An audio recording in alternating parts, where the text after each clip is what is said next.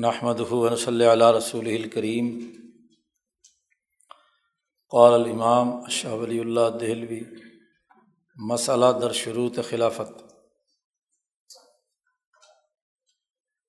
مقصد اول میں جو پہلی فصل ہے، وہ ہمارے زیر مطالعہ ہے۔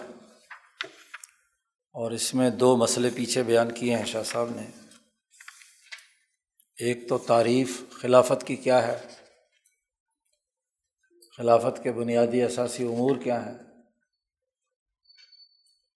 جامع مان تعریف شاہ صاحب نے خلافت کی بیان کی۔ اس کے بعد دوسرے مسئلے میں اس حقیقت کو واضح کیا کہ خلیفہ بنانا، حکمران بنانا مسلمانوں پر واجب ہے۔ واجب بالکفایا ہے۔ اجتماعی طور پر، مجموعی طور پر کسی جماعت پر، مسلمان جماعت پر یہ فرض ہے۔ اگر کسی ملک کے مسلمانوں نے اپنا حکمران نہیں بنایا، تو مجموعی طور پر، اجتماعی طور پر تمام مسلمان گناہ گار ہیں۔ اور اگر کچھ لوگوں نے بنا لیا اور اس میں شرکت کی، سیاسی نظام قائم کرنے میں تو امت کا جو اجتماعی فرض تھا وہ تو ادا ہو گیا۔ جیسے نماز جنازہ، یہ بھی واجب الکفایا ہے کہ کچھ لوگوں نے نماز پڑھ لی تو گویا کہ اس بستی والے تمام لوگوں کی طرف سے فریضہ ادا ہو گیا۔ تو مسلمان معاشروں کے لیے یہ ضروری ہے کہ وہ ایک اپنی حکومت قائم کریں، خلافت کا نظام بنائیں، خلیفہ منتخب کریں تاکہ وہ تمام امور جو خلافت کے ذیل میں لازمی اور ضروری ہیں وہ پورے کیے جا سکے اب تیسرا مسئلہ یہاں شاہ صاحب بیان کرتے ہیں کہ خلافت یا حکومت کا اہل کون ہے؟ خلافت کی اہلیت کی شرائط کیا ہے تفصیل سے شاہ صاحب نے ان شرائط کا یہاں تذکرہ کیا ہے۔ حجت اللہ البالغہ میں بھی اس کی تفصیل موجود ہے ابواب و سیاست المدن میں۔ مملکتوں کے نظام سیاست کو قائم کرنے کے لیے خلافت کا جو نظام قائم کرنا ہے، اس میں خلیفۃ المسلمین کے اوصاف کیا ہیں؟ تو یہاں بات چونکہ اسی حوالے سے ہو رہی ہے۔ اور بالخصوص نبی اکرم صلی اللہ علیہ وسلم کے فوری بعد کی جو سیاسی صورتحال ہے، خلافت راشدہ، اس کی حقانیت پر یہاں بحث ہے۔ تو اسی تناظر میں شاہ صاحب نے یہاں شرائط بیان کی ہیں۔ خلافت عامہ کی بنیادی شرائط بیان کرتے ہوئے شاہ صاحب فرماتے ہیں کہ وہ اصل دری مسئلہ، اس مسئلے کا بنیادی اثاثی اصول یہ ہے کہ جو خلافت کا مطلب اور مفہوم پیچھے ہم بیان کر چکے ہیں، معنی خلافت چنا کے گزشت اس خلافت یا حکومت کے لیے جو کام لازمی اور ضروری تھے۔ نمبر ایک، احیاء علوم دین۔ دینی علوم کو زندہ کرنا، اس کی تعلیم و تربیت کا اہتمام کرنا، ارکان اسلام کا نظام قائم کرنا، امر بالمعروف، نیکیوں کا حکم اور نظام بنانا منقرات سے روکنے کا انتظامی ڈھانچہ تشکیل دینا،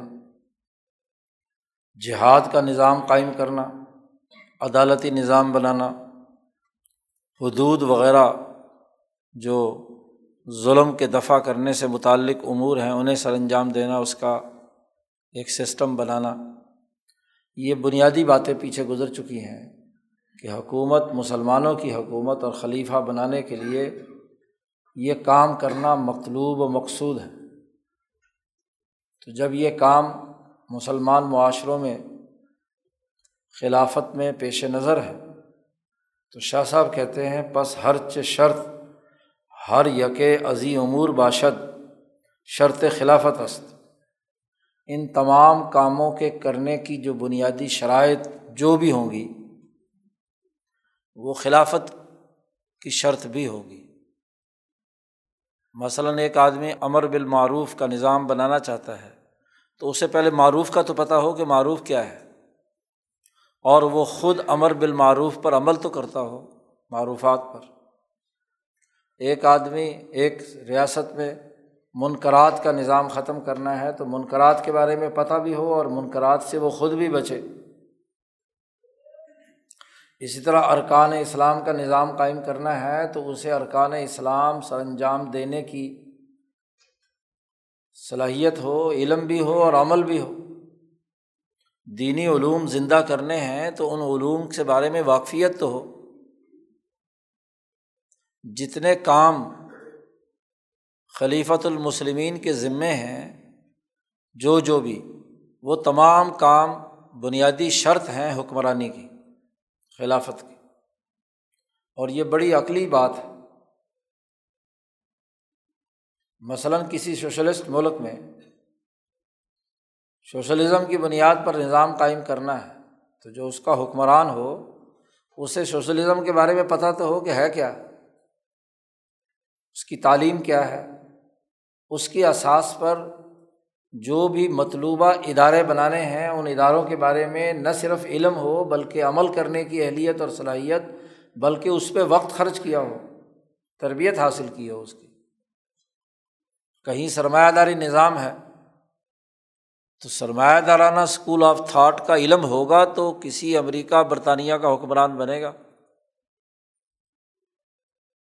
جو ان کے بنیادی کانسیپٹ ہیں، اس کے اساس پر ادارے کیسے بنیں گے؟ سرمایہ کے مفاد کی پارلیمنٹ کیسے بنے گی؟ سرمایہ کے مفاد کی عدالت کیسے کام کرے گی؟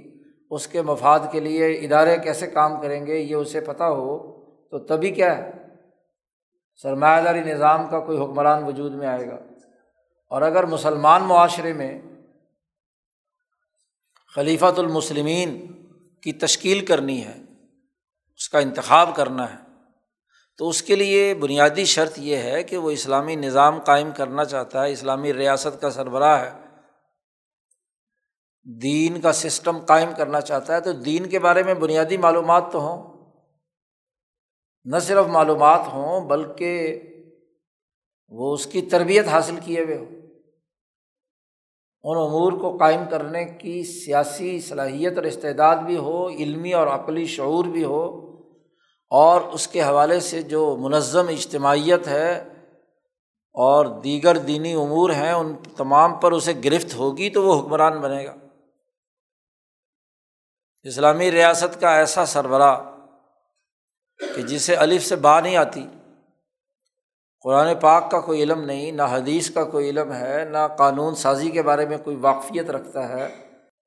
تو اس کو حکمران بنانے کہ اس کے علاوہ اور کوئی مطلب نہیں ہے کہ وہ یا سرمایہ داری پر عبور رکھتا ہے یا سوشلزم پر۔ اسلام کے علاوہ کسی اور نظریے کا ایجنٹ ہے۔ وہی تعلیم حاصل کی ہے، وہی سوچ ہے، وہی فکر ہے۔ تو وہ دین کا نظام کیسے قائم کریں گے؟ جیسے پچہتر سال سے آپ مارے مارے پھر رہے ہیں، ریاست بنائی اسلام کے نام پر۔ اور ایک بھی حکمران ایسا نہیں گزرا کہ جسے بنیادی طور پر دینی علوم سے کوئی واقفیت، دینی نظام سے کوئی اس کی شعوری، اس کے ساتھ وابستگی ہو۔ اور تو اور، علم سیاست دینیا دین کی سیاست کیا ہے؟ اس کا علم وہ بھی نہیں اس نے پڑھا۔ اس نے اگر سیاسی علم پڑھا ہے تو سرمایہ داری کا یا سوشلزم کا۔ معیشت کے حوالے سے دین کی بنیادی تعلیمات کیا ہے؟ اس کے بارے میں واقفیت نہیں۔ اس کا تعلیمی نظام ہی نہیں۔ نہ مسجد میں، نہ مدرسے میں، نہ اسکول میں، نہ کالج میں۔ صرف ڈاڑی رکھ لینے سے اور چند مسائل کے معلوم کر لینے سے تو وہ اہلیت اختیار نہیں کر لیتا۔ کہ وہ دین کا نظام قائم کر لے گا۔ اس کے لیے دین کے ان بنیادی علوم پر اس کی گرفت ہونا ضروری ہے۔ تو یہ تمام کام، اگر اسے یہی نہیں پتا کہ پرائیویٹ جہاد ہو سکتا ہے یا حکومت کرے گی، وہ فتوے دیتے پھر رہا ہے پرائیویٹ جہاد کے، تو وہ اس میں سیاسی صلاحیت کس بات کی ہوئی؟ سیاسی شعور کیا ہوا اس کے پاس دین کا؟ دین کا نظام قائم کرنے کے حوالے سے اس کی واقفیت کی نوعیت کیا ہے؟ تو شاہ صاحب نے کہا، بڑی واضح اور دو ٹوک عقلی بات یہ ہے کہ ہر چ شرط از یکے از این امور باشد۔ ان امور میں سے جو تمام کام کرنے کی جو بنیادی شرط ہے کہ مثلاً امر بالمعروف وہ کرے گا جو معروف کو جانتا ہو، جو معروف کو جانتا ہی نہیں، وہ کس بات کا امر کرے گا؟ تو وہ خلافت کی شرط بھی ہے۔ وہ زیادہ از آ شرط دیگر بمقتضائے حدیث مستفیض۔ یہ تو عقلی شرائط ہے ان تمام امور کے حوالے سے۔ ایک مزید شرط جو رسول اللہ صلی اللہ علیہ وسلم کی مشہور حدیث سے ثابت شدہ ہے، خلیفہ بننے کے لیے، وہ قریشیت ہے، قریشی ہونا۔ کہ خاندان قریش سے اس کا تعلق ہو۔ یہ شرط آگے جہاں گفتگو ہوگی تو اس پر۔ ہاں جی جہاں شرط آئے گی، شرط کا تذکرہ آئے گا، وہاں اس پر بیان کریں گے کہ شاہ صاحب نے حجرت اللہ میں اس کے حوالے سے بنیادی ایک وضاحت کی ہے۔ وہ وضاحت سمجھے بغیر اس شرط کو بنیاد قرار دینا وہ درست نہیں ہے۔ وہاں قریشیت شاہ صاحب کہتے ہیں، چوں این اصل دانستہ شدھ؟ جب آپ نے یہ بنیادی اثاثی اصول سمجھ لیا کہ جن کاموں کے لیے حکومت بنائی جا رہی ہے، ان کاموں کے کرنے کے لیے جو بنیادی شرط ہے، وہ خلافت کی بھی شرط ہے۔ حکومت سے جو کام آپ کو مطلوب ہے، ان کے بارے میں اس کے پاس علم ہونا چاہیے، مہارت ہونی چاہیے، نظم و نسق چلانے کے حوالے سے۔ شاہ صاحب کہتے ہیں کہ خوض در تفصیل نمائم۔ اس کے بعد ہم اس کی تفصیلات میں غور و خوض کرتے ہیں۔ شاہ صاحب ترتیب وار ان تمام شرائط کو بیان کرتے ہیں کہ جو ایک حکمران کے لیے، خلیفۃ المسلمین کے لیے، مسلمان ریاست کے سربراہ کے لیے ضروری ہیں۔ نمبر ایک اذاں جملہ شروط خلافت آ است کہ مسلمان باشد۔ مسلمانوں کی ریاست ہے۔ تو پہلی بنیادی شرط کیا ہوگی؟ مسلمان ہونا۔ جو آدمی اس دینی نظام پر ایمان ہی نہیں رکھتا، اس کا وہ منکر ہے، کافر ہے، انکار کرتا ہے، تو وہ اس مسلمانوں کی ریاست کا سربراہ کیسے بن سکتا ہے؟ کوئی سرمایہ پرست، سرمایہ دار، وہ روس اور چین کا صدر بن سکتا ہے۔ کوئی سوشلسٹ اور کمیونسٹ امریکہ اور برطانیہ کا صدر بن سکتا ہے؟ نہیں بن سکتا۔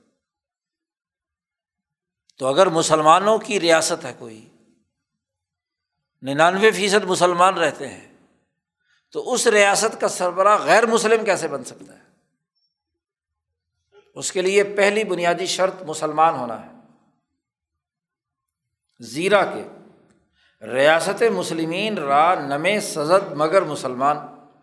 مسلمانوں کی ریاست قائم کرنی ہے تو وہ اس وقت تک نہیں بن سکتی جب تک کہ مسلمان نہ ہو کوئی۔ اس دین پر ایمان اور یقین رکھے گا، اس کا نظریہ ہوگا، تو تبھی وہ اسلامی ریاست کو چلا سکتا ہے۔ جیسا کہ خود اللہ تبارک و تعالیٰ نے قرآن حکیم میں فرمایا ہے کہ ولین یج اللہ کافرین علمین سبیلا کہ کافروں کو مسلمانوں پر کسی کسی قسم کا کوئی غلبہ نہیں ہو سکتا، کوئی ان کے لیے راہ نہیں ہے کہ وہ مسلمانوں پر حکمرانی کریں۔ وہ پر ظاہر است کہ این معانی از غیر مسلمان سر انجام نشوت اور یہ بات بڑی واضح ہے کہ غیر مسلمان مسلمانوں کے دینی علوم کو کیسے پڑھے پڑھائے گا۔ اس کی عدالت کیسے بنائے گا؟ اس کا سیاسی معاشی نظام کیسے بنائے گا؟ نہیں بنا سکتا۔ اور پھر ایک اور بات بھی سمجھنے کی ہے کہ وہ اگر خلیفہ کافر گردد الیاز بلّہ اللہ کی پناہ کہ اگر حکمران کافر ہو جائے کسی مسلمان ریاست کا سربراہ، تو واجب شبد خروج بروے، اس کے خلاف خروج کرنا، اس سے جنگ لڑنا، اس کی بغاوت کرنا، یہ فرض ہے۔ خود نبی کرم صلی اللہ علیہ وسلم نے فرمایا کہ کفر بواہ ظاہری طور پر کفر ظاہر ہو جائے کسی بھی حکمران سے، تو اس کے خلاف خروج کرنا، قتال کرنا، جہاد کرنا لواجب ہو گیا۔ شاہ صاحب کہتے ہیں کہ اگر ایک مسلمان کافر ہو جائے تو اس کے خلاف خروج کرنا واجب ہے۔ تو شروع دن سے ہی کسی کافر کو حکمران بنانا کیسے درست ہو سکتا ہے؟ بس نصب کافر اولن اولا است با آ کے درست نہ باشد۔ وہ ذرا بدرجہ بہتر ہے کہ اسے درست قرار نہ دیا جائے۔ اس لیے پہلی شرط مسلمان ریاست کے لیے ضروری ہے کہ خلیفہ مسلمان ہو۔ نمبر دو، وہ اذان جملہ آست، ان شرائط میں سے ایک شرط یہ بھی ہے کہ حکمران عقل مند ہو، بے وقوف اور پاگل نہ ہو۔ بالغ ہو، بچہ نہ ہو۔ عقلی طور پر بھی بالغ ہو۔ خالی جسمانی بلوغ ہی نہیں۔ اس کے اندر معاملات کو سمجھنے اور سمجھ کر امور سر انجام دینے کی صلاحیت اور استعداد بھی ہو۔ بے وقوف اگر حکمران بنا دیا جائے، جس نے نہ کبھی کتاب پڑھی، تو بے وقوف آدمی حکمران نہیں ہونا چاہیے۔ زیرہ کے شاہ صاحب کہتے اس کی وجہ یہ کہ مجنون، جس پر جنون کی کیفیت تاری ہے۔ وہ صفیح، بے وقوف اور سبھی بچہ۔ ان پر تو یہ پابندی ہے کہ وہ اپنی ذاتی جزوی ضروریات بھی کسی ریاست میں سر انجام نہیں دے سکتے۔ اس لیے مجنون آدمی کہیں سے خرید و فروخت کرے تو اس کی خرید و فروخت کا کوئی اعتبار نہیں ہے۔ بچہ کوئی لین دین معاہدہ کرے اس کا کوئی اعتبار نہیں ہے۔ کوئی بے وقوف ایسا ہی کام کرے تو وہاں تو پابندی ہے کہ وہ اپنے ذاتی معاملات بھی نہیں کر سکتا۔ تو اپنے کاموں میں وہ محجور ہے تو اور ریاست کا سربراہ بن جائے۔ اس سے زیادہ بے عقلی کی بات کیا ہوگی؟ قال اللہ تعالیٰ صورت النساء میں اللہ نے فرمایا ولا تو تصفہ ام والا کم بے وقوفوں کو ان کے مال سپرد مت کرو۔ جب تک کہ وہ عقل مند نہ ہو جائے، بالغ نہ ہو جائیں سمجھدار نہ ہو جائیں شاہ صاحب کہتے ہیں، چوں بر مال خود ہا قادر نہ باشند۔ بے وقوف لوگ اپنے مال کے بھی اختیار نہیں رکھتے، اس پر قادر نہیں ہے کہ اپنے مال کے استعمال کے اختیارات انہیں دیے جائیں۔ وہ آدمی بر اموال و رقاب مسلمین، البتہ تسلط ایشا صحیح نہ باشد۔ مسلمانوں کی گردنوں اور مسلمانوں کے مال اور خزانے کے وہ سربراہ بنا دیے جائیں تو کیسے صحیح ہو سکتا ہے؟ اس لیے عاقل اور بالغ ہونا ضروری ہے۔ مجنون اور بے وقوف حکمران نہیں بن سکتا۔ وکار مطلوب۔ از استخلاف بالقطع ازیں جماعت سر انجام نمیشوت یہ جو بے وقوف اور مجنون ہیں، بچے ہیں۔ یہ خلافت سے متعلقہ جو مطلوبہ کام ہے قطعی طور پر سر انجام نہیں دے سکتے۔ جب اپنے ذاتی معاملات کے اندر وہ کوئی کردار ادا کرنے کی صلاحیت نہیں رکھتے، تو باقی کام جو خلافت سے متعلق کام ہے وہ کیسے سر انجام دیں گے؟ تیسری شرط۔ اذان جملہ آست۔ ان شرائط میں سے یہ شرط بھی ہے کہ مرد ہو، عورت نہ ہو۔ زکر باشد، نہ امرا۔ مرد ہو، عورت نہ ہو۔ اس لیے کہ حدیث بخاری میں آیا ہے کہ لن یف قوم امرحم امرا۔ کہ وہ قوم کبھی کامیاب نہیں ہو سکتی۔ جس نے اپنا سربراہ عورت کو بنایا ہو۔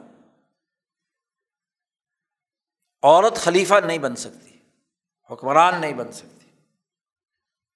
شاہ صاحب اس کی وضاحت فرماتے اس حدیث کی، چوں بسم مبارک آ حضرت صلی اللہ علیہ وسلم رسید، جب آپ صلی اللہ علیہ وسلم کے کانوں میں یہ بات پہنچی کہ ایران والوں نے کسرا کی بیٹی کو اپنا بادشاہ بنا لیا ہے۔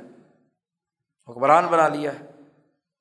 تو آپ نے یہ فرمایا کہ رستگار نشد قومیں کہ والی امر بادشاہی خود ساختن زنیرا اس حدیث کا ترجمہ فارسی میں شاہ صاحب نے کر دیا کہ وہ قوم کبھی کامیاب نہیں ہو سکتی کہ جس نے اپنی حکمرانی کے لیے اپنے کاموں کا والی اور حکمران ایک عورت کو بنا دیا۔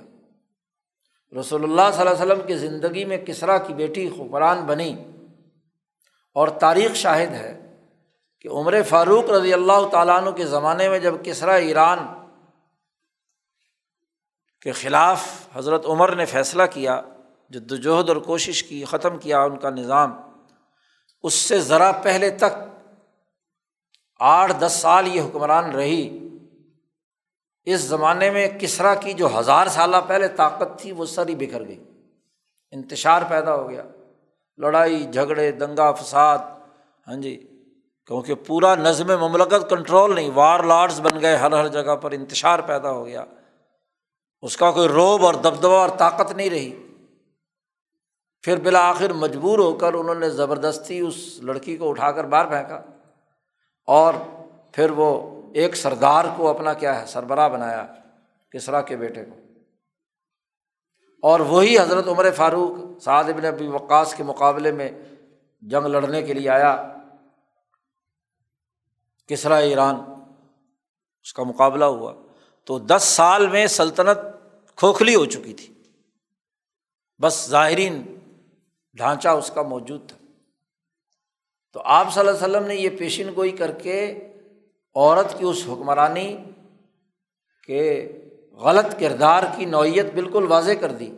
تاریخ نے بھی اس کو ثابت کر دیا۔ شاہ صاحب کہتے ہیں زیرا کے۔ اس کی ایک عقلی وجہ بھی ہے۔ اور عقلی وجہ یہ ہے کہ عورت ناقص العقلی و دین است۔ عورت کی عقل ناقص ہوتی ہے اور دین بھی ناقص ہوتا ہے۔ اور یہ بھی بخاری کی روایت ہے کہ رسول اللہ صلی اللہ علیہ وسلم نے عورتوں سے خطاب کیا۔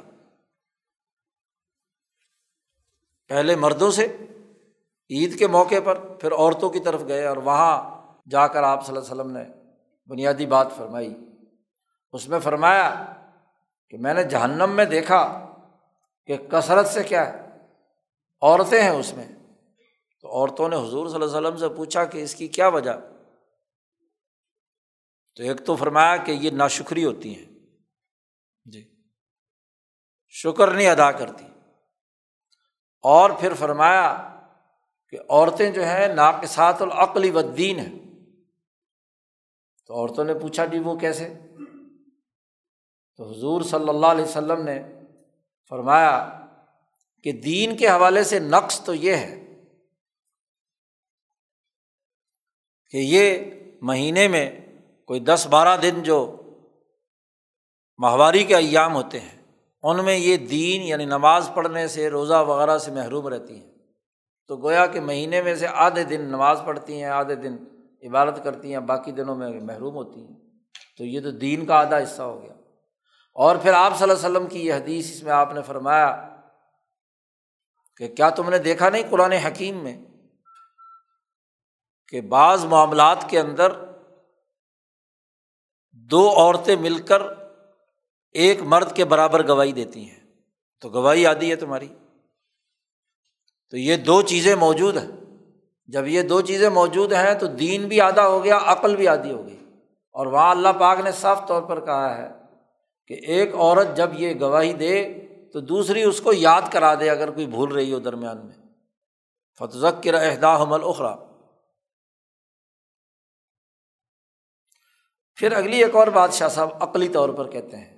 کہ در جنگ و بیکار بیکار، کہ جنگ اور لڑائی میں جب دشمنوں سے دس بدس جنگ ہو رہی ہوتی ہے، تو وہاں یہ بیکار ہے۔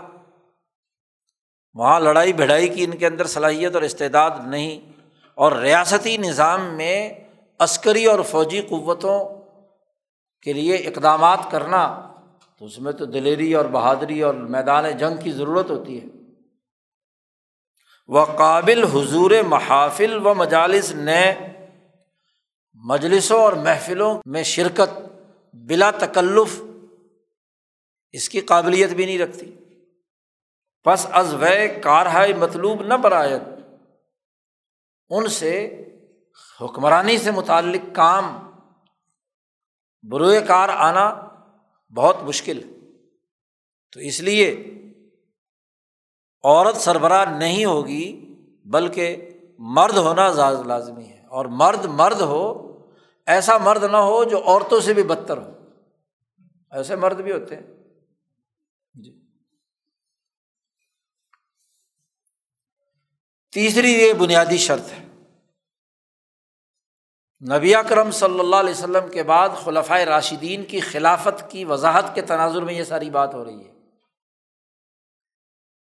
اس زمانے کا جو منظرنامہ ہے، اگر کسی زمانے کے اوقلا اپنے خیال کے مطابق متفق ہو جائیں اور وہ ہاں جی ان کے معاملات اس طرح نمٹیں، تو ٹھیک ہے، ان کی عقل جانے۔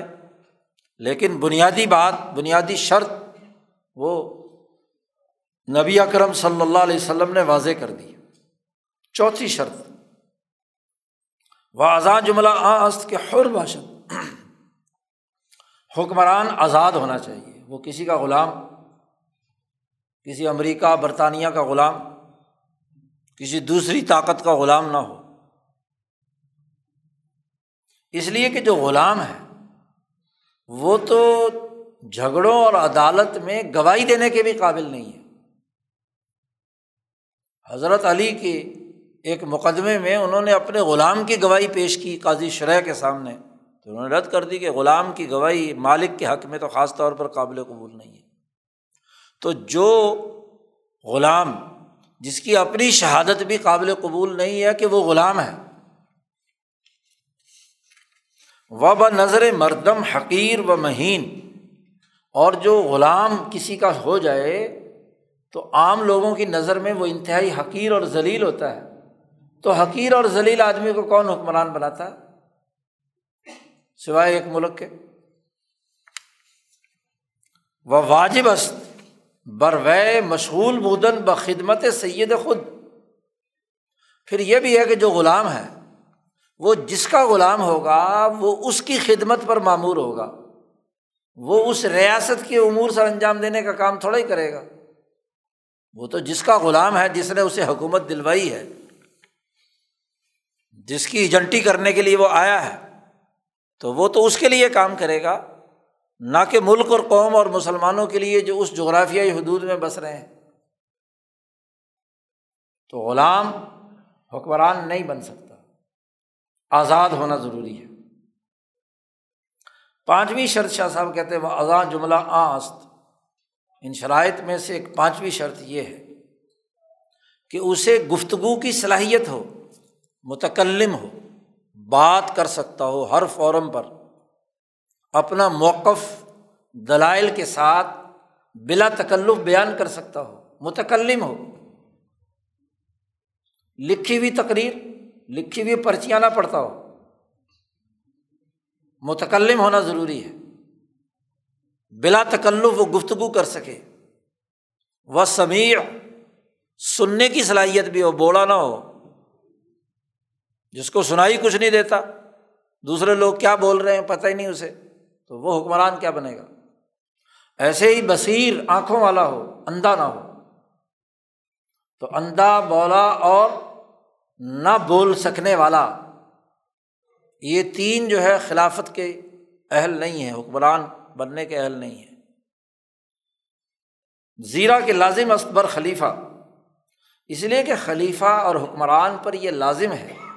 کہ وہ کوئی آڈر پاس کرے، متعلقہ معاملات حکم کردن، وہ حکم جاری کرے ایسے طور پر کہ در مقصد او اشتباہ واقع نشود کہ وہ جو بات بیان کرنا چاہتا ہے اس میں کوئی شک و شبہ موجود نہ ہو۔ گول مول بات کرنا، گول مول ادھر کی بھی، ادھر کی بھی۔ تو آڈر کے بنیادی، حکم کے بنیادی تقاضوں کے خلاف ہے۔ حکم دو ٹوک ہوتا ہے۔ کہ آپ اس نوٹیفیکیشن سے کیا مطلب حاصل کرنا چاہتے ہیں، کیا حکم دے رہے ہیں؟ تو نپی تلی بات چیت ہو۔ دوسرے ملکوں کے سربراہوں سے بھی بات چیت کرے تو کھل کر اپنا موقف بیان کرنے کی اہلیت ہو۔ نہ کہ باتوں کے بارے میں اشتباہ ہو کہ کہا کچھ ہے، سنا کچھ۔ پھر جب آپ بات کر رہے ہیں تو آپ کو دکھائی بھی آنا چاہیے اور سنائی بھی آنا چاہیے۔ یہ صلاحیت بھی نہیں ہے تو حکم کیسے جاری ہوگا؟ شاہ صاحب کہتے ہیں آنکھوں کا ہونا اس لیے ضروری ہے کہ مدعی اور مدعا علیہ کی پہچان کس نے اقرار کیا ہے اور کس کے لیے اقرار کیا ہے۔ گواہ کون ہے؟ کس کے لیے گواہی دی جا رہی ہے؟ اور پھر ان تمام باتوں کی گفتگو کو سننا یہ بھی ضروری ہے۔ جب تک ایک قاضی یا جج عدالت جو ہے سننے کی صلاحیت نہیں رکھتی اپنے فیصلے اور آڈر پاس کرنے کی صلاحیت نہیں رکھتی، دیکھنے کی صلاحیت نہیں رکھتی، تو وہ ایک چھوٹی سی عدالت نہیں چلا سکتا، چہ جائے کہ وہ ملک کا حکمران اور سربراہ بنے۔ پھر حکمران پر یہ بھی واجب ہے، لازم ہے کہ وہ شہروں میں قاضی مقرر کرے گا، جج مقرر کرے گا۔ تو ججوں کو دیکھ بھال کر مقرر کرے گا نا۔ نصب عمال انتظامی افسران، ان کی مینجمنٹ اور کس افسر کو کہاں مقرر کرنا ہے، کون کون سے امور کے لیے، تو اس کی پوری مینجمنٹ بھی کیا ہے، اس کی ذمہ داری ہے۔ وہ امر کردن مر جیوش را بآچ در جہاد پیش آیا آیت۔ اور پھر اسے حکم جاری کرنا ہے جنگوں کے معاملات میں سپا سلار کو کہ وہ یہ کام کرے۔ تو یہ احکامات دینے کے لیے اس کا متکلم ہونا، اس کا سمیع اور بصیر ہونا یہ بھی لازمی شرائط میں سے۔ اور شاہ صاحب کہتے ہیں یہ سارے کام ای ہما بدوں سلامت اعضاء متحق نہ شبد صحیح سالم اعضاء کے بغیر یہ کام نہیں ہو سکتے۔ وہ مقدمہ واجب واجب است۔ جب یہ سارے کام کرنا واجب ہیں تو یہ تبھی ہیں جب متکلم ہو، سمیع ہو، بصیر ہو، تو یہ بھی واجب ہو گیا۔ چھٹی شرط حکمران کے لیے یہ ہے، اذان جملہ آست کہ شجا باشد، بہادر ہو، مرد ہو دلیر ہو، بزدل نہ ہو، بہادری سے فیصلے کرے شجا باشد۔ اور اس بہادری کا لازمی نتیجہ یہ ہے کہ صاحب رائے در حرب جنگی معاملات میں رائے دینے کی اہلیت رکھتا ہوں۔ بہادری فیصلہ کرتا ہے کہ جنگ اور لڑائی کے موقع پر اس وقت کون سا ڈسیزن لینا ضروری ہے، کیا اقدام کرنا ضروری ہے۔ بزدل آدمی کیا ہے؟ بزدل آدمی تو بظاہر ہاں جی بڑھ کے لگاتا ہے، لیکن جب وقت آتا ہے تو بزدلی کے فیصلے کرتا ہے۔ تو بہادر ہی صحیح فیصلے کر سکتا ہے، بہادر آدمی کی صحیح رائے ہو سکتی ہے۔ جنگ میں بھی اور صلاح میں بھی، کہاں، کس وقت، کب صلاح کرنی ہے کسی دشمن سے اور کب جنگ لڑنی ہے۔ وہ عقد ذمہ، غیر مسلم لوگوں کو اپنی ریاست میں بسنے کے لیے کوئی معاہدہ کرنا ہے تو اس معاہدے کے لیے بھی بہادری ضروری ہے۔ بزدل آدمی تو جو جو شرائط لگاتے جاؤ مانتا جائے گا۔ اسی طرح جو جنگ لڑنے والی فوج ہے، ان کی ذمہ داریوں کا تعین کرنا کہ کون کہاں پر ہو، جنگی پلان منظور کرنا، ان کی تنخواہیں وغیرہ مقرر کرنا۔ وہ تعین امر او عمال اپنے کاموں کے لیے اپنے اہلکار متعین کرنا، وزیر بنانا۔ وہ صاحب کفایت صاحب کفایت ہو یعنی دا دوست نہ باشد۔ یعنی جو آدمی فضول اور لغ ہے، لالچی ہے، خوشامدی ہے، اس کو اپنے ساتھ اپنا دوست نہ بنائے۔ خوشامدی اور چاپلوسی کرنے والے حکمران کی وہ موقع پر دھوکہ دیتے ہیں۔ تو اس کو اچھی طرح سوچ سمجھ کر اپنے اہلکار متعین کرنے ہیں۔ اور وہ نہ نہ کردہ کار، بیکار لوگ اگر اس نے اپنے وزیر بنا لیے، اپنی کابینہ میں لے آیا، تو تب بھی کیا ہے؟ بہادر آدمی ہی ہے کہ جو نہ کردہ کار لوگ ہیں، کام کرنے کی اہلیت نہیں رکھتے، ان کے جان چھڑا سکتا ہے۔ بزدل آدمی تو بےچارا منتیں کرتا رہے گا کہ ہاں جی کوئی نہیں، تم کام کرو جی یہ ہے، وہ ہے۔ ان کو کہ خبت کنت در امور۔ ناکردہ کار وہ آدمی ہے جو معاملات الجھاتا ہے۔ معاملات حل کرنے کے بجائے معاملات میں خلط ملت کر کے الجھاؤ کا شکار بن جاتا ہے۔ وہ نہ توانت سر انجام دادن مہمات رہا اور وہ ایسا آدمی ہوتا ہے کہ جو اہم امور سر انجام دینے کی صلاحیت نہیں رکھتا، تو ایسے تمام لوگوں کو سمجھ کر ان سے جان چھڑا لے، صاحب کفایت بن جائے۔ معاملات کو سمجھ کر کردار ادا کرنے کی صلاحیت رکھتا ہو شاہ صاحب کہتے ہیں زیرا کہ جہاد بجس شجا و صاحب رائے کافی صورت نہ بندد۔ اس لیے کہ جہاد سوائے بہادر اور دلیر کے اور اپنی مستقل رائے رکھنے والے کے کسی صورت میں نہیں وجود میں آ سکتا۔ جہاد کے لیے تو بہادری ضروری ہے۔ دشمن کا مقابلہ کرنے کے لیے دشمنوں کی سازش کو علم نشرہ کرنے کے لیے، اس کو کھول کر بیان کرنے کے لیے ایک تو صاحب رائے ہونا ضروری ہے اور پھر اس رائے پر عمل درآمد کی ضرورت اور ہمت اور بہادری بھی ہو۔ اور شاہ صاحب کہتے ہیں، عام مطلب اعظم از مطالب خلافت۔ خلافت کے جتنے بھی مطالب اور مقاصد ہیں، ان میں سب سے اونچا مقصد یہی ہے کہ جس کے ذریعے سے حکومتی رٹ قائم کی جائے۔ دشمن کے خلاف جہاد کرنے، مقابلہ کرنے کی اہلیت اور صلاحیت پیدا کی۔ اس کے بغیر تو حکومت کی اتھارٹی قائم نہیں ہو سکتی۔ ساتویں ایک اور شرط بھی ہے۔ وہ اذان جملہ آست کہ عدل باشد۔ کہ وہ بہادر اور دلیر آدمی سراپا عدل ہو، عدل باشد۔ ایک ہے عادل، عدل و انصاف کرنے والا۔ وہ سراپا عدل ہو۔ اور عدل کی وضاحت شاہ صاحب فرما رہے ہیں کہ جتنے دین کے حوالے سے کبیرہ گناہ ہے اس کا اس نے ارتکاب نہ کیا ہو۔ کسی بندے کو قتل نہ کیا ہو، کسی کا مال نہ لوٹا ہو، کوئی ڈاکہ نہ ڈالا ہو ملکی خزانے پر ہو یا عام عوام کا ہو قبائر جب مسلمان ہے تو شرک کا ارتکاب نہ کرنا، قتل انسانیت سے بچنا وغیرہ وغیرہ مال، بہتان تراشی، وغیرہ معاہدات کی خلاف ورزی، ان تمام سے وہ مجتنب ہے، بچا ہوا ہے، تو گویا کہ وہ عادل ہے۔ جس نے بندے مروائے ہیں، قتل و غارت گری کا ارتکاب کیا ہے، قومی خزانہ لوٹا ہے، یا لوگوں کے مالوں پر ڈاکہ ڈالا ہے، ظلم و ستم کا بازار گرم کیا ہے، تو وہ عدل نہیں ہے۔ وہ سربراہ حکومت کا، سربراہ بننے کا حق نہیں رکھتا۔ غیر مصر برس اور جو صغیرہ گناہ ہے ان پہ اصرار نہ کرے۔ کوئی اتفاق سے ہو گیا تو اس پر بھی توبہ اور استغفار کرے۔ لیکن اگر صغیرہ گناہ مسلسل اصرار کے ساتھ وہ کر رہا ہے تو وہ بھی عدالت کے دائرے سے خارج ہو گیا۔ وہ صاحب مروت باشد۔ اس کے اندر مروت ہونی چاہیے۔ بے حیا ہاں جی آدمی نہیں ہونا چاہیے۔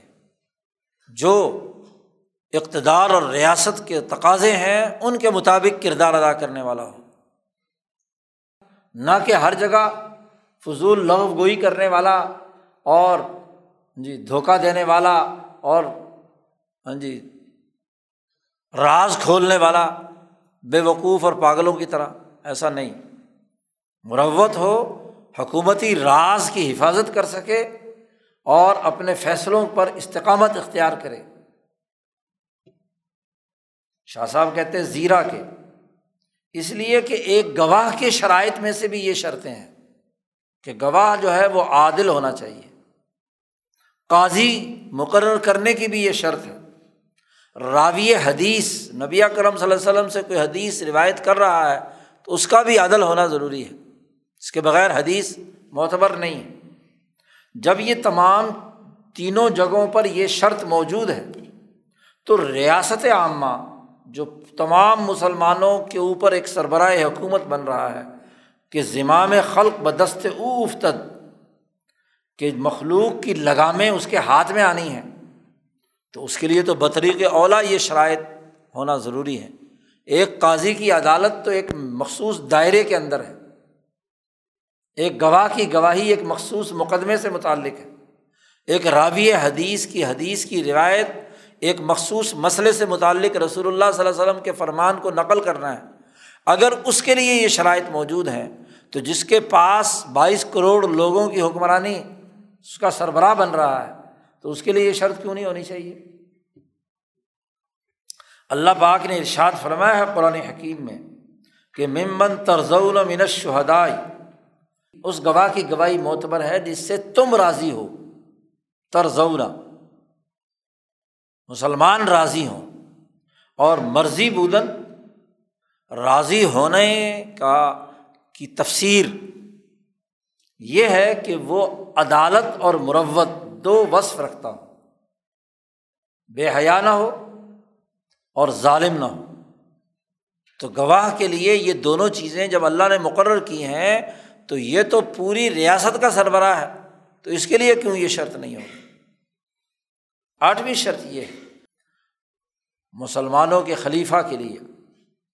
واضح جملہ آست کہ مجتحد باشد، اس میں اجتہاد کرنے کی صلاحیت ہو۔ کہ نصوص قطعیہ قرآن و حدیث کو سامنے رکھ کر پیش آمدہ مسئلے کے بارے میں، علماء کی مختلف آرا کے معاملے میں وہ اجتہاد کر کے کوئی قانون نافذ کرنے کا حکم دے۔ کیونکہ اسے اقامت دین دین کا نظام قائم کرنا ہے۔ تو دین کے نظام کے قیام کے حوالے سے اگر مختلف آرا موجود ہیں تو ان کا تحلیل و تجزیہ کر کے، خوب چھان پھٹک کر کے، اجتہاد و استمباد کر کے آخری حکم جاری کرنا۔ کیونکہ جو وہ حکم جاری کرے گا، اس کی ریاست کے ہر مسلمان پر وہ حکم، اس پر عمل درآمد کرنا فرض اور واجب ہے۔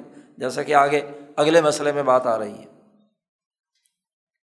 شاہ صاحب کہتے ہیں زیرہ کے، اس لیے کہ خلافت اس بات پر مشتمل ہے کہ اسے عدلیہ کے افسران مقرر کرنے ہیں، دینی علوم کو زندہ کرنا ہے، امر بالمعروف کرنا ہے نہیں عن المنکر کرنا ہے وہ این ہما اور یہ چاروں کام بغیر اجتہاد کے وجود میں نہیں آ سکتے۔ بدو مشتحد صورت نہ گیرت۔ قضا کیسے ہو رہی؟ عدالتی فیصلوں کو میں اجتہادی صلاحیت اس کے پاس ہوگی۔ دینی علوم کو زندہ کرنے سے متعلق کہ کون سا علم زندہ کرنا ہے، تو اس علم کے بارے میں اس کے اندر اگر کوئی صلاحیت نہیں ہے، تو کیا فیصلہ کرے گا کہ کون سا علم دین کا ہے اور کون سا علم نہیں ہے؟ امر بالمعروف اور نہیں انل منکر چاروں کاموں کے لیے مجتحد ہونا ضروری ہے۔ اس کے لیے دلیل پیش کی ہے رسول اللہ صلی اللہ علیہ وسلم کی یہ حدیث۔ قول رسول اللہ صلی اللہ علیہ وسلم، آپ صلی اللہ علیہ وسلم نے فرمایا القضات الصلاثۃ قاضی، جج تین طرح کے ہوتے ہیں۔ واحد الفل جنا آپ صلی اللہ علیہ وسلم نے فرمایا کہ ایک جنت میں جائے گا۔ وہ اسنان فنار اور دو طرح کے جج جہنم میں جائیں گے۔ فام الزی فل جنا جو جج اور قاضی جنت میں جائے گا وہ وہ ہے کہ فرج عرف الحق کا فقضا بھی وہ ایسا مرد کہ جس نے حق کو پہچانا خود اجتہاد سے۔ معرفت حاصل کی کہ اس جھگڑے میں حق کیا ہے۔ اشتہاد کے بغیر یہ معرفت حاصل نہیں ہو سکتی۔ تو آپ صلی اللہ علیہ وسلم نے فرمایا کہ اس کے مطابق اس نے فیصلہ کیا تو جنت میں جائے گا۔ وہ رجول اور وہ جج جس نے حق پہچان لیا، عرف الحق، لیکن فجارہ فی الحکم، اس نے فیصلہ جاری کرنے میں ظلم کیا، حق سے انحراف کیا۔ غلط بات کا فیصلہ کیا۔ جان لیا ہے کہ اصل مسئلہ کیا ہے۔ لیکن اس کے باوجود فیصلے میں ڈنڈی ماری۔ تو رسول اللہ صلی اللہ علیہ وسلم نے فرمایا فہو فنار وہ جہنم میں جائے گا۔ اور وہ رج تیسرا جج وہ ہے قزا الناس اعلیٰ جہلن جو جہالت کی بنیاد پر فیصلے جاری کر رہا ہے۔ پتہ آتا ہے نہیں، مسئلے کا علم نہیں۔ اس سے متعلقہ امور سے ناواقف ہے۔ اور پھر اس میں جہالت کی بنیاد پر فیصلے کر رہا ہے۔ تو جاہل آدمی کے فیصلے یا اس مقدمے سے متعلق جو امور ہیں ان کی جہالت جو ہے، اس کی بنیاد پر اس نے کوئی فیصلہ کیا ہے۔ تو فاو فنار وہ جہنم میں جائے گا۔ کیونکہ اس کا تعلق علم سے نہیں ہے۔ روا ابو داود، شاہ صاحب نے حوالہ دیا کہ یہ امام ابو داود نے یہ روایت نقل کی ہے۔ اب آپ دیکھیے، شاہ صاحب کہتے ہیں کہ یہ حدیث ثابت کرتی ہے کہ ایک قاضی کے لیے مشتحد ہونا ضروری ہے۔ تو جو قاضیوں پر بھی مقرر ہے، پوری ریاست کا سربراہ ہے، تو اس کے لیے مشتحد ہونا کیوں ضروری نہیں ہوگا؟ وہ اصل معنی اشتہاد آ است اب اشتہاد کسے کہتے ہیں؟ شاہ صاحب کہتے ہیں مشتحد ہونے کا یہ مطلب نہیں کہ کوئی ہر حکمران جو ہے یا قاضی جو ہے وہ امام بنیفا اور امام شافی بن جائے۔ نہیں۔ اشتہاد کا بڑا واضح اور دو ٹوک مطلب شاہ صاحب نے یہاں بیان کر دیا، تعریف کر دی۔ شاہ صاحب کہتے ہیں جملہ یا زیمہ از احکام فقہ، دانستہ باشد۔ فقہ کے احکامات میں سے ایک بہت بڑے ذخیرے پر اسے واقفیت ہو۔ فقہی احکامات کی۔ سیاست، معیشت، جہاد وغیرہ وغیرہ، نماز، روزہ، حج، اس کے جو بنیادی احکامات ہیں، اس کا علم اس کے پاس ہے۔ اور یہ علم بعدل تفصیلیہ از کتاب و سنت و اجماع و قیاس کہ ان تفصیلی دلائل کی بنیاد پر جو کتاب اللہ سے، کون سا مسئلہ کتاب اللہ سے ثابت ہے، حدیث سے ہے ہاں جی اشتہار اجماع صحابہ سے ہے، قیاس سے ہے، اس سے جان لیں۔ ایک تو ایک علمی ذخیرہ، کیونکہ مسلمان ریاست کا سربراہ بن رہا ہے۔ اسلامی ریاست دین کا نظام قائم کرنا ہے اسے، تو ان تمام سے اسے واقفیت ہو۔ اور یہ کہ وہ ہر حکم را منوط ب دلیل او شناختہ باشد۔ اور جو حکم شریعت نے دیا ہے، فقہ میں آیا ہے، اس کی علت کہ وہ حکم کس علت اور کس دلیل کی بنیاد پر ہے۔ تو اس علت کو جانتا ہو جس کی بنیاد پر وہ حکم دیا گیا اشتہاد کی دوسری بڑی بنیادی شرط یہ ہے۔ وزن قوی بہما دلیل حاصل کردہ۔ اور اسے اس دلیل کی بنیاد پر، اس حکم پر غالب گمان، مضبوط گمان اس کے اندر پیدا ہو جائے۔ تو جتنے بنیادی احکامات ہیں دین کے، ہر شعبے سے متعلق، وہ اس کے پاس کم از کم بنیادی طور پر ہوں۔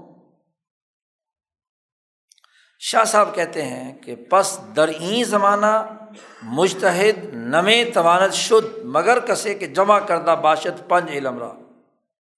شاہ صاحب نے اپنے زمانے کی بات کی ہے کہ ہمارے اس زمانے میں مشتحد اس وقت تک نہیں ہو سکتا جب تک کہ اس کے اندر پانچ علم درج ذیل آ رہے ہیں۔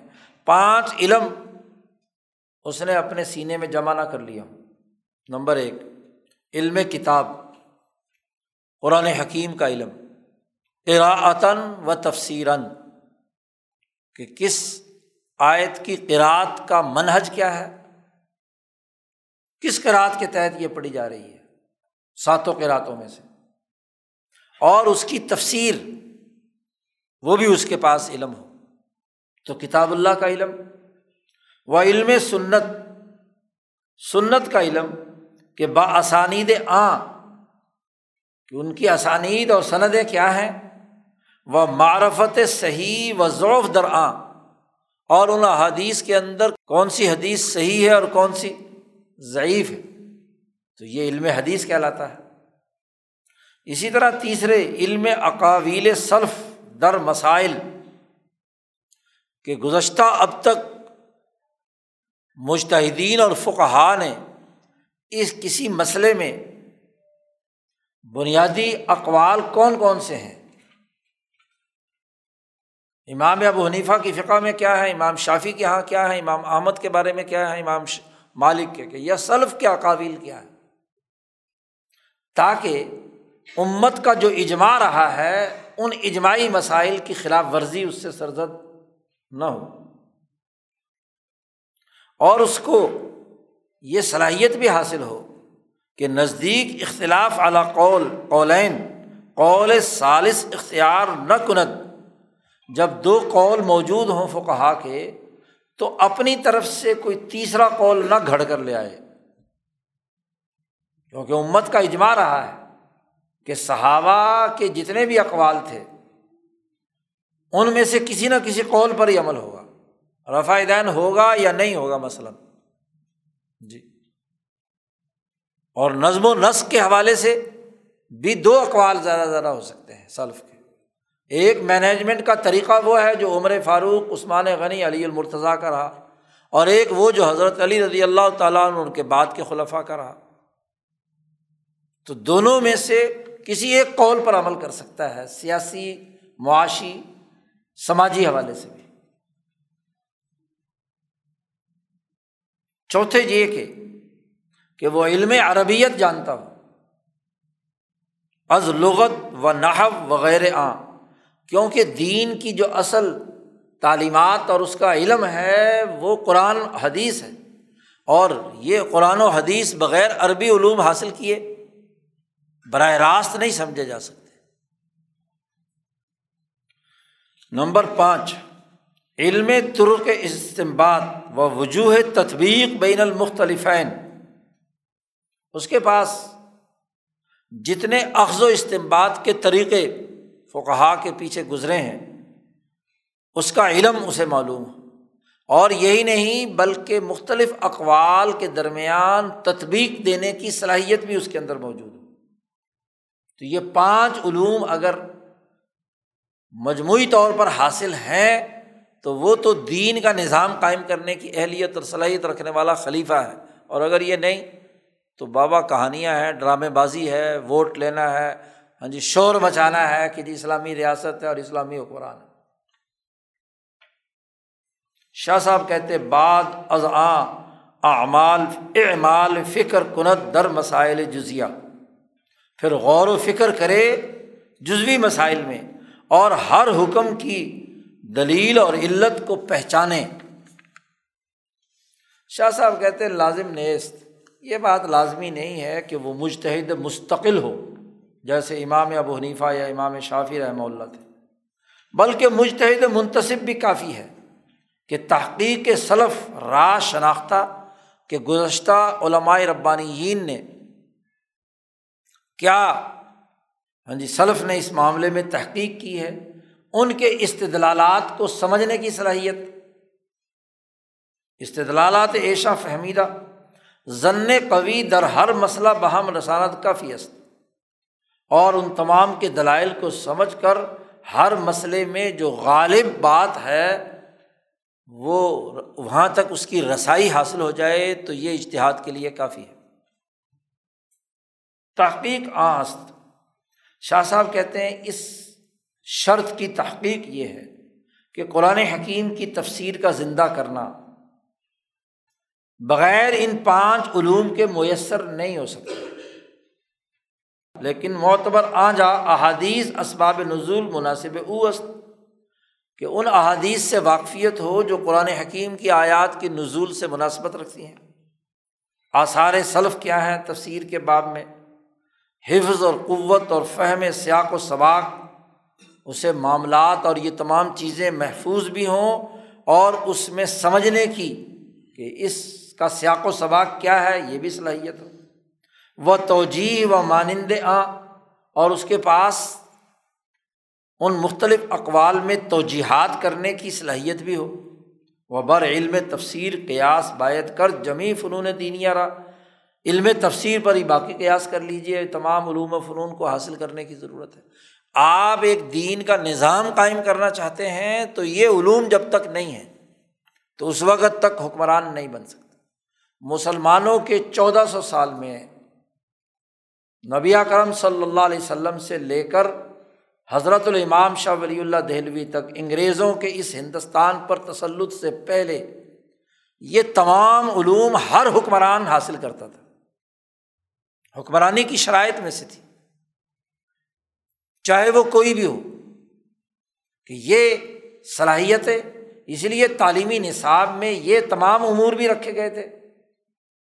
نظام چلانے کے لیے جو درس نظامی بنایا گیا، اس میں یہ علوم بھی رکھے گئے۔ اور اسی کے ساتھ ساتھ سیاسیات، معاشیات، پھر فزکس، کیمسٹری طبیعت فلکیات، باقی تمام علوم جس سے نظم و نسق اور سوسائٹی کے تمام امور سر انجام دیے جانے ہیں، تو سولہ سترہ سال کا پورا نصاب پڑھنے کے بعد جو بار میدان میں نکلتا تھا، اب وہ حکمرانی کے میدان کے لیے مقابلہ کرتا تھا۔ لوگوں نے سمجھ لیا ہے کہ آج کل کی طرح ان علوم سے ناواقف شہزادے آپس میں لڑتے بھڑتے رہتے تھے۔ ہر شہزادہ، ہر حکمران، ہر والی وہ ان علوم کے مراحل سے گزرتا تھا تو حکمران بننے کی اہلیت رکھتا تھا۔ کیونکہ اس کا فیصلہ آخری ہوتا تھا۔ شاہ صاحب کہتے ہیں کہ اگرچہ صحابہ کے زمانے میں یہ اکثر شرطیں لازم نہیں تھیں، اس لیے کہ کہ صحابہ نے براہ راست رسول اللہ صلی اللہ علیہ وسلم سے قرآن کی معرفت حاصل کی تھی، آپ کی سنت کو محفوظ کیا تھا، پھر عربی زبان ان کی اپنی تھی تو ناو صرف پڑھنے کی ان کو ضرورت نہیں تھی۔ بغیر تعلم نحب بفہم کلام عربی میں رسیدن نحب پڑھے بغیر بھی وہ قرآن قرآن حکیم کا جو عربی کلام ہے، اسے سمجھنے کی صلاحیت اور استعداد رکھتے تھے۔ اور اس زمانے میں ابھی مختلف احادیث بھی احادیث متعارضہ بھی ظاہر نہیں ہوئی تھیں اور اختلاف صلف بھی ظاہر نہیں ہوا تھا۔ اس لیے صحابہ تو براہ راست حضور صلی اللہ علیہ وسلم کی تربیت یافتہ جماعت تھی۔ تو آپ صلی اللہ علیہ وسلم سے جو کچھ انہوں نے قرآن سمجھا، حدیث سمجھی، اس پر کیا ہے؟ عمل پیرا ہو گئے۔ لیکن اس زمانے میں حکمرانی کے لیے یہ لازمی اور ضروری شاہ صاحب فرماتے ہیں۔ چنانچہ انہیں شرائط کے مطابق حکمران بنتے رہے۔ یہ جب سے انگریز سامراج کا تسلط آپ کے یہاں ہوا، اور یہ علوم سرے سے کیا ہے، تعلیمی نصاب سے خارج کر دیے۔ صرف علم پڑھا جا رہا ہے۔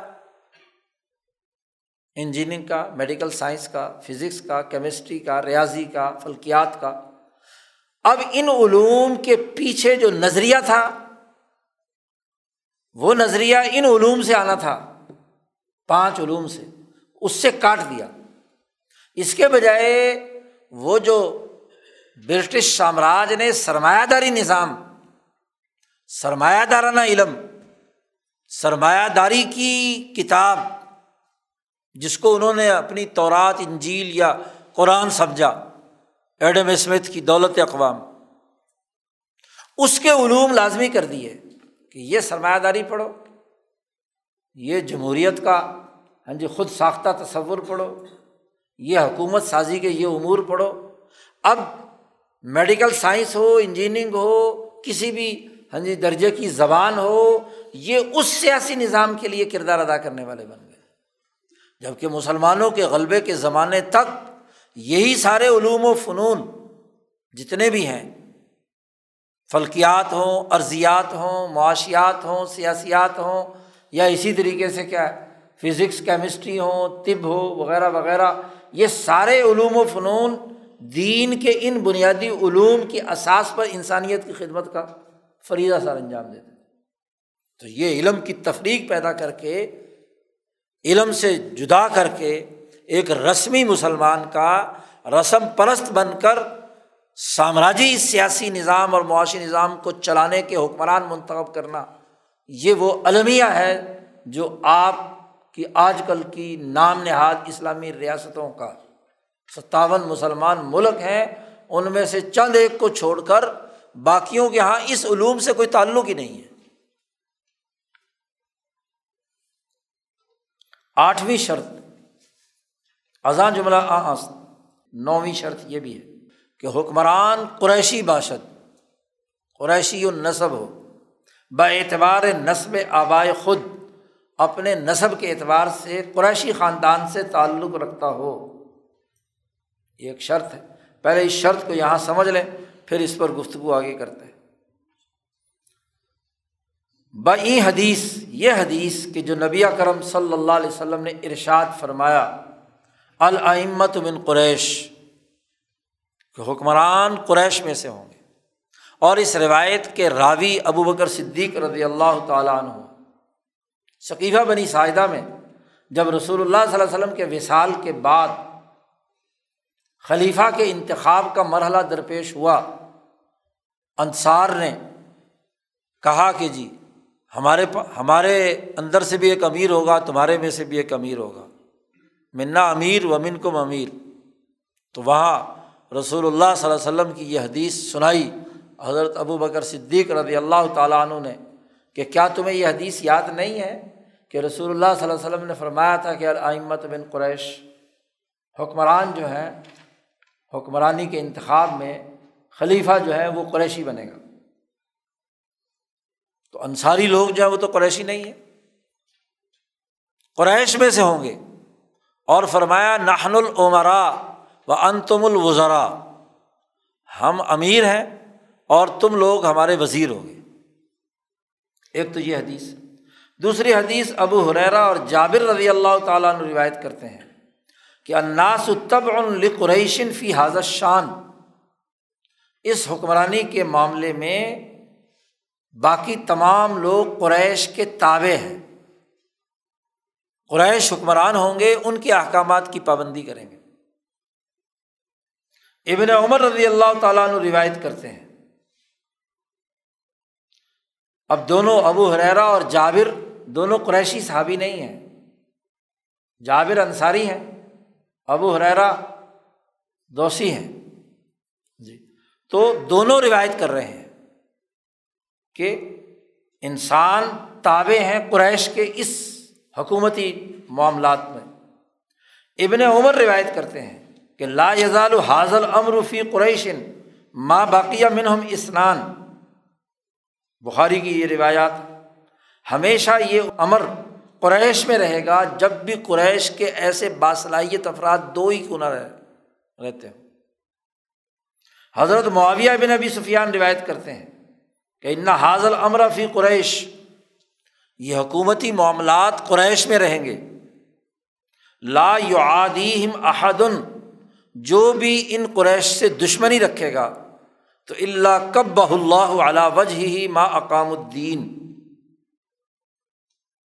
دشمنی کرے گا تو اللہ تعالیٰ اس کے چہرے کو ذلیل کر دے گا۔ قریش میں کب تک یہ معاملہ رہے گا؟ فرمایا، ما اقام الدین، جب تک وہ دین پر قائم رہیں گے۔ قریش کی حکمرانی اس وقت تک رہے گی جب تک کہ وہ دین کو قائم رکھیں گے۔ اور اگر دین کو قائم نہیں رکھتے اور ان کے مقابلے میں جو دوسرے لوگ آ جائیں تو پھر ظاہر ہے کہ حکمرانی ان کی نہیں رہی۔ یہ بھی بخاری کی روایت۔ ہے شاہ صاحب کہتے ہیں، وغیر این ترک یہ چار پانچ طریقوں سے یہ روایت شاہ صاحب نے یہاں نقل کر دی۔ شاہ صاحب کہتے ترک دیگر ہم ای حدیث را ثابت است۔ اور بھی بہت ساری سندوں سے یہ حدیث ثابت شدہ ہے۔ بجہت اختصار۔ اختصار کے طور پر ہم ان چار حدیثوں کی صنعت کے حوالے سے جو ہم نے یہاں تذکرہ کیا، اسی پہ اکتفا کرتے ہیں۔ تو قریش کو حضور صلی اللہ علیہ وسلم نے کیوں کہا؟ اس کی تفصیلی گفتگو شاہ صاحب نے حجرت اللہ البالغ میں کی ہے۔ شاہ صاحب فرماتے ہیں کہ یہ شرط آپ صلی اللہ علیہ وسلم کے فوراً بعد خلیفہ کے انتخاب کے حوالے سے تھی۔ اور وہاں کا منظرنامہ شاہ صاحب نے بیان کیا ہے کہ اگر تمام جزیرت العرب کے اس دور کی تمام اقوام اور تمام حالات کو دیکھا جائے تو قریش ایک ایسی سیاسی پارٹی کا نام ہے جو حکومتی نظم و نسق چلانے میں اعتدال کے ساتھ کام کرنے والی، عدل کے ساتھ کام کرنے والی جماعت تھی اسی لیے ابو بکر صدیق رضی اللہ تعالیٰ عنہ کا یہ جملہ بھی شاہ صاحب نے نقل کیا ہے کہ قریش اس لیے بھی حکمران بنیں گے کہ وہ اپنی سرزمین اور اپنے نصب کے اعتبار سے گرد و پیش کی تمام اقوام اور تمام پارٹیوں سے بالکل اوسط میں ہے اوسط العربی دارن و نصباً یہ الفاظ ہیں۔ ابو بکر صدیق کے شاہ صاحب نے یہ نقل کی ہے معجت اللہ۔ کہ یہ اوسط العرب ہے آپ یمن سے شروع کیجیے اور شام تک۔ یہ جزیرت العرب ہے، جس پر نبی اکرم صلی اللہ علیہ وسلم کے زمانے میں دین کی حکومت قائم ہو چکی ہے۔ یہاں کی اقوام کا جائزہ لیجیے آپ۔ یمن کے تمام قبائل، خود مدینے کے انصاری، شام کی طرف کے علاقے کے رہنے والے جتنے بھی قبائل ہیں، ان تمام پارٹیوں میں سے، قبائل میں سے، اس زمانے کا نظام قبائلی تھا۔ تو سیاسی طاقت کے اعتبار سے جو تمام قبائل جس کے سامنے اسلام کی آمد سے پہلے بھی جھکے ہوئے تھے، قریش جو فیصلہ کرتے تھے، اس کو تمام قبائل عرب تسلیم کرتے تھے۔ ابو جہل کی سرداری پورے جزیرت العرب پر تھی۔ ابو طالب بھی عبد المطلب بھی، ہاشم بھی، جتنا بھی یہ تین سو سال کی حکومت تھی تو تین سو سال اسیب نے کلاب سے لے کر ہاں جی نبی اکرم صلی اللہ علیہ وسلم تک کے اس پورے دورانیے میں سیاسی طاقت اگر کسی خاندان کے پاس تھی یا جس کی بات مانی جاتی تھی، تسلیم کی جاتی تھی، تو وہ قریش تھے۔ قریش کے فیصلے ہی نافذ ہوتے تھے۔ تو قریش ایک سیاسی جماعت ہے، شاہ صاحب کہتے ہیں۔ اور وہی سیاسی پارٹی اقتدار کی مستحق ہوتی ہے جس پر تمام لوگ متفق ہوں۔ اس لیے شاہ صاحب نے کہا کہ حضور نے فرمایا المت من قریش۔ حضور نے یہ نہیں فرمایا کہ المت من بنی ہاشم۔ ہاشم، حالانکہ اقتدار پیچھے بنو ہاشم میں اقتدار چلا آ رہا ہے، ابو طالب تک۔ جی، ہاشمی کی شرط نہیں لگائی۔ اس لیے کہ ہاشمی کی شرط لگاتے تو ایک آفاقی دین، بین الاقوامی دین ہے۔ کل انسانیت کی طرف رسول اللہ صلی اللہ علیہ وسلم مبوس ہوئے ہیں۔ تو تمام انسانیت پر اگر صرف بنو ہاشم حضور صلی اللہ علیہ وسلم اپنے خاندان کی بات کرتے، تو لوگ کہتے کہ دیکھو جی یہ تو کیا ہے؟ نصب پرستی ہے کہ انہوں نے اپنے خاندان کی حکومت قائم کرنے کے لیے یہ سارا کام کیا ہے۔ تو آپ صلی اللہ علیہ وسلم نے ہاشمی کی شرط نہیں لگائی، قریش کی بات کی۔ اور قریش کی بات کیوں کی؟ کہ اس کے سیاسی پہلو تھے۔ سیاسیات میں شاہ صاحب کہتے ہیں کہ بنیادی اثاثی اصول ہے کہ وہ سیاسی پارٹی جس پر اس جغرافیائی حدود میں بسنے والے باقی قبائل اور باقی خاندان، اس سیاسی خاندان کو حکمران تسلیم کرتے ہوں، اس کی عزت کرتے ہوں، اس کا احترام کرتے ہوں، اس کو نصب کے طور پر اچھا سمجھتے ہوں، اس کی کارکردگی سیاسی حوالے سے انسانیت دوستی کی ہو، تو اسی کو لوگ مانتے ہیں۔ تو قریش ایک سیاسی پارٹی ہے، ایک سیاسی خاندان ہے۔ تو اس زمانے میں قریش نے اس دین کے ساتھ جب وابستگی اختیار کر کے اس کو تسلیم کر لیا، قربانیاں دی اس کے لیے۔ انقلابی جماعت میں قریش نے اپنے آپ کو فنا کیا، بلکہ وہ قریشی جو اس دین اور نظریے کو قبول نہیں کرتے تھے، ان کو اپنے ہاتھوں سے قتل کر کے راستے سے ہٹایا۔ قرآن نے کہا نا کہ وہ جماعت صحابہ کی، تم آئندہ ایسی نہیں دیکھو گے۔ لا تجد قومی نب اللہ آخری یواد من حاد اللہ و رسول جو اللہ اور اس کے رسول کا دشمن ہے، اس کے مقابلے پر اس طریقے سے ہیں، مقابلہ کرتے ہیں کہ ولو کانو آبا اہم و ابنا اہم گویا کہ اس سیاسی پارٹی کا جو گند تھا، ظالم اور متکبر، ان کو اس خود خاندان نے کیا راستے سے ہٹایا؟ بدر کا شاندار مارکا جس میں کیا ہے، ان تمام کو راستے سے ہٹایا۔ تو وہ قریشی کی جو ضرورت اور ہمت اور طاقت تھی، ابو بکر صدیق کی، عمر فاروق کی، عثمان غنی کی، علی المرتضیٰ کی۔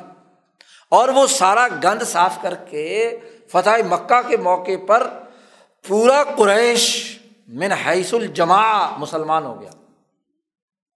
اور نہ صرف مسلمان ہو گیا، تو جیسے قریش کی اس سیاسی طاقت نے مہاجرین، جو صحابہ قریشی تھے، انہوں نے اپنا گند ابو جہل وغیرہ صاف کر کے قریش کو اپنے ساتھ ملایا۔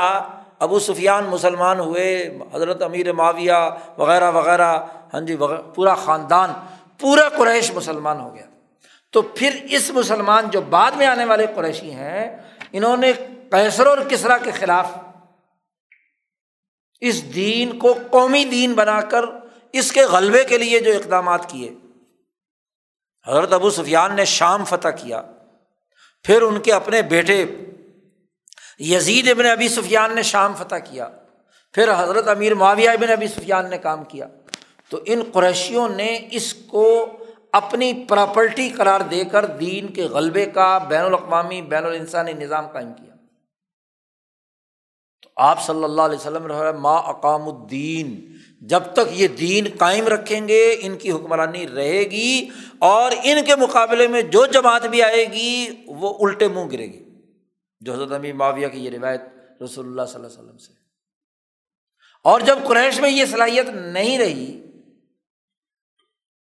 تو اللہ پاک نے کہہ دیا تھا کہ فن تطول یس تبدیل قومن غیر کم سملا یقن کم کہ اگر تم روح گردانی کرو گے تم اپنی صلاحیت ملیا میٹ کرو گے تو ہم دوسری قومیں اٹھا دیں گے۔ اور جب یہی صلاحیت ایرانیوں نے گود لی، بنو عباس کے زمانے میں، تو انہوں نے حکمرانی کا نظام بنایا۔ اس کے بعد بنو عثمانیوں نے، تاتاریوں نے لی۔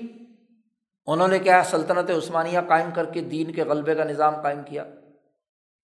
تو یہ قریشیت کی جو شرط ہے شاہ صاحب کی اس پوری گفتگو سے یہ بات واضح ہوتی ہے کہ یہ اس وقت کے سیاسی حالات کے تناظر میں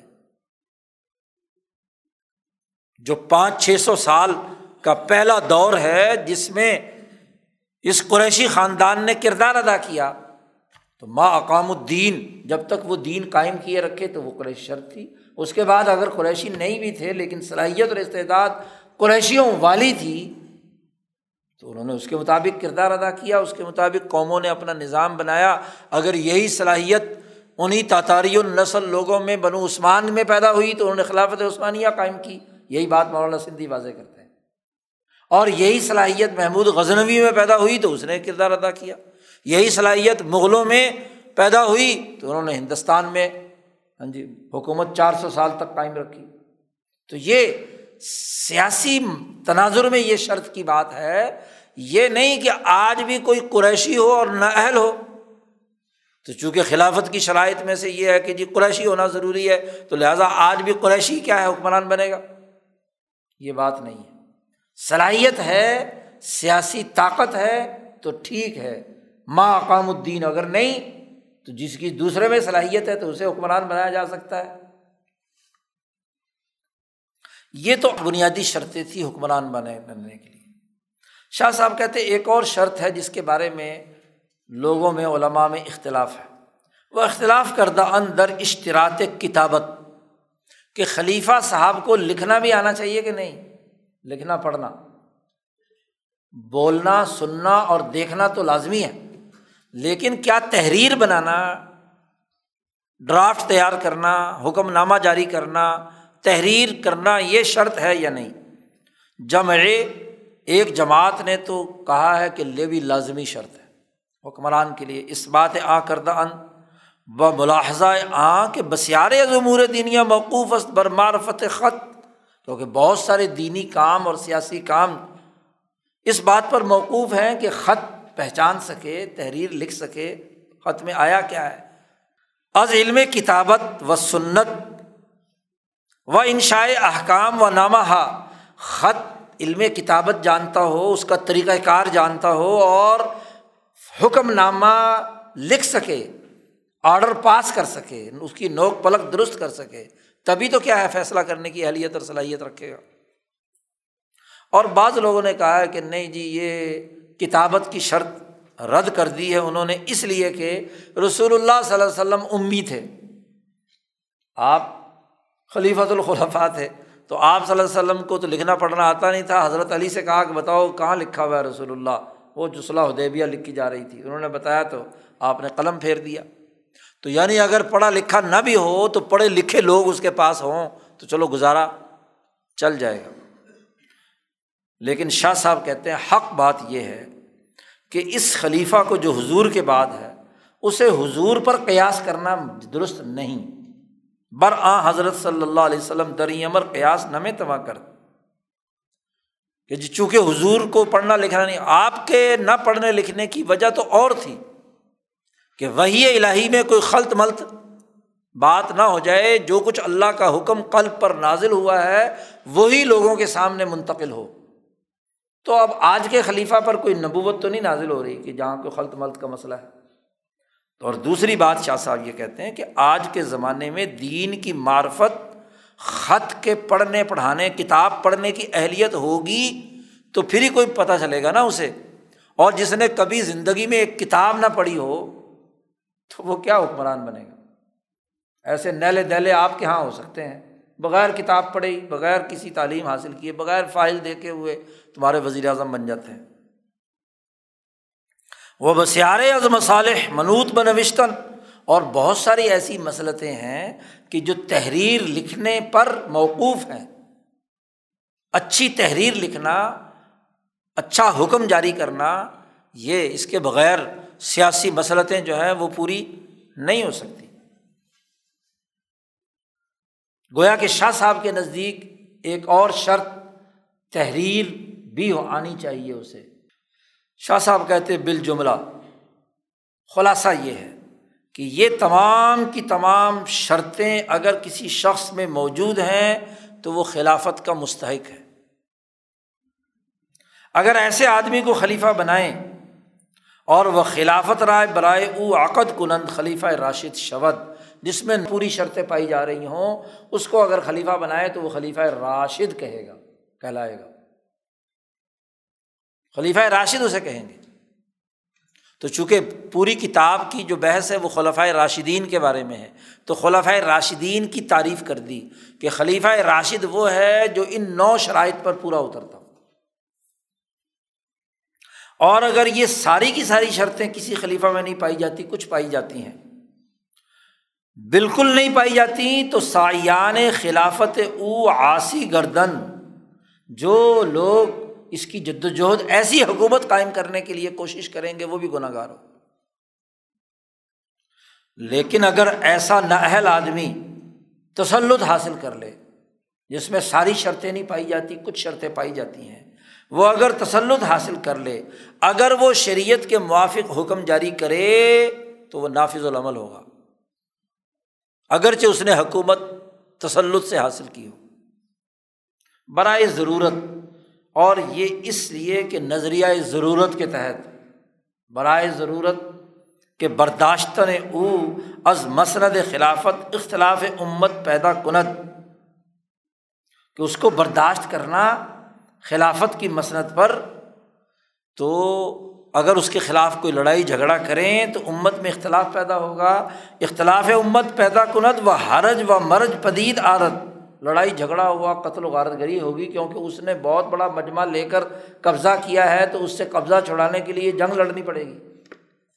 اور جنگ لڑنے سے نتیجہ ہوگا، امت میں جھگڑا پیدا ہوگا اور بہت سارا حرج و مرج کا مطلب ہے، قتل و کتال بندے مریں گے۔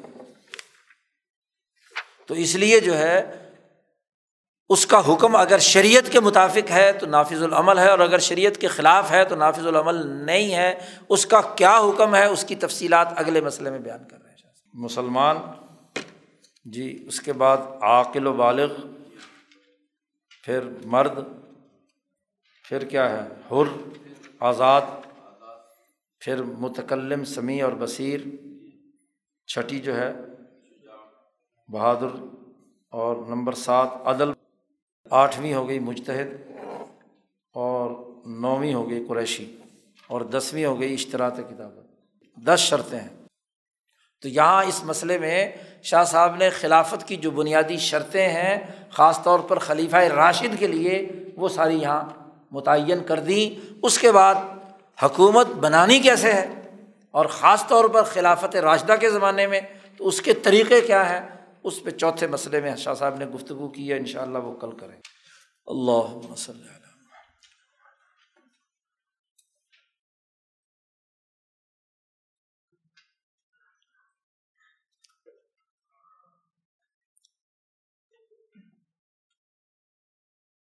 اجمائن